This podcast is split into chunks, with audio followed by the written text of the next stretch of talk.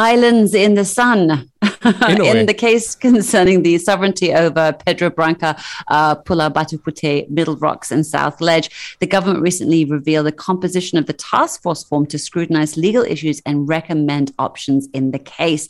Now, back in 2008, a judgment was delivered in which the court awarded sovereignty over the island of Pedro Branca, Pulau Batu Puteh, uh, to Singapore. There have been several appeals with documents submitted by both sides, and legal proceedings were supposed to have taken place in 2018 but failed to happen.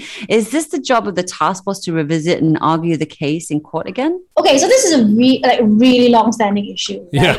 On the legal case, the kind of International Court of Justice case, we are kind of out of time to actually review the decision. I, when I mean review, I mean I mean it's just it's just a word for appeal, right? Right. Because there's a ten-year window for any of the parties to appeal the decision, and the decision was actually, as as um, Asha mentioned, given in 2008.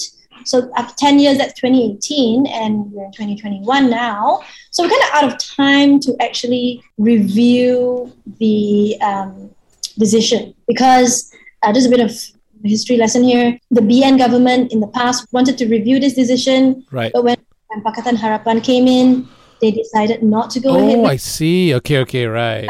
They dropped the case. So basically, they, they didn't want to challenge it anymore. And then now we're out of time. So I think it's interesting that the government has like is looking into this again. And of course, the person they've chosen to lead it, Tan Sri Apandi Ali, was the Attorney General when BN wanted to challenge this decision. So there's probably no better person uh, who knows this, you know, as much as him. But I'm not sure really what can they can do because once again, that 10 year kind of statute of limitations thing has kind of expired. Right. And I'm not sure if they want to file a new case because the ICJ already made this decision in 2008. Yeah. Yeah. So I'm not sure what they want to do. Yeah. Mm.